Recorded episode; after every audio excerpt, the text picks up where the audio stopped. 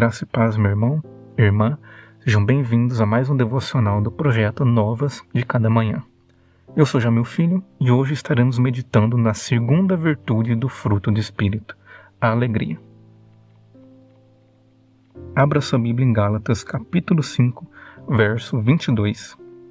Mas o fruto do Espírito é alegria. Com toda certeza você já ouviu que a alegria ou a felicidade são condições momentâneas da alma. Você não é feliz, mas está feliz. A questão que surge então é qual o fundamento da felicidade ou da alegria? O mundo irá lhe responder que a verdadeira alegria provém de um bom emprego, de uma vida estável financeiramente ou de prazeres de todos os tipos. Entretanto, não é este tipo de alegria que o apóstolo Paulo tem em mente. Não se trata de um sentimento motivado pela circunstância.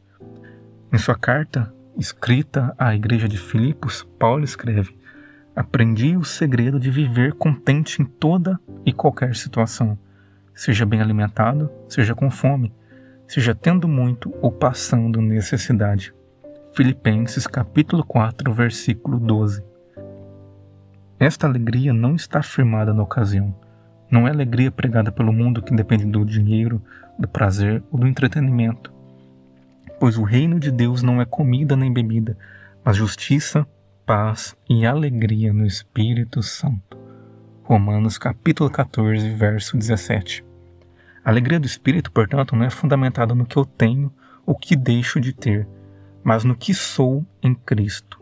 Ela não depende da circunstância, mas provém da certeza que em Jesus eu fui reconciliado com Deus.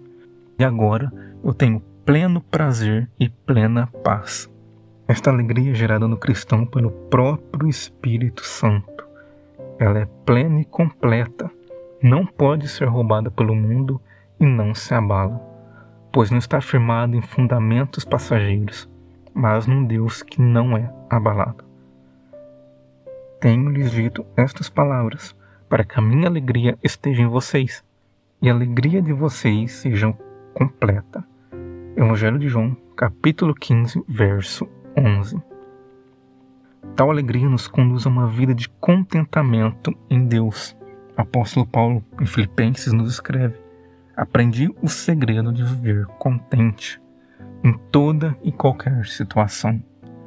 É uma alegria que está fundamentada em Deus, está satisfeita nele e possui, portanto, paz mesmo em meio às adversidades da vida.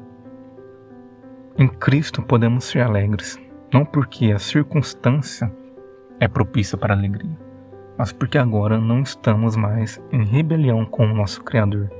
Fomos reconciliados por Jesus e, portanto, podemos ter um espírito alegre, mesmo que a circunstância nos faça chorar. Ore comigo. Pai, oro a Te apresentando a minha vida, a vida do meu irmão e da minha irmã. Encha-nos com a Tua alegria, faça com que ela transborde, e não permita que a circunstância venha tirá-la de nosso coração, mas com Teu Espírito venha frutificar, venha amadurecer a alegria que provém de Ti, da certeza da salvação em Jesus Cristo.